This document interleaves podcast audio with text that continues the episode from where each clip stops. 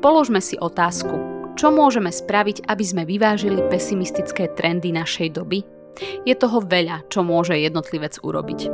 Predovšetkým môže začať od seba a svoje myšlienky a túžby nastaviť pozitívnejšie.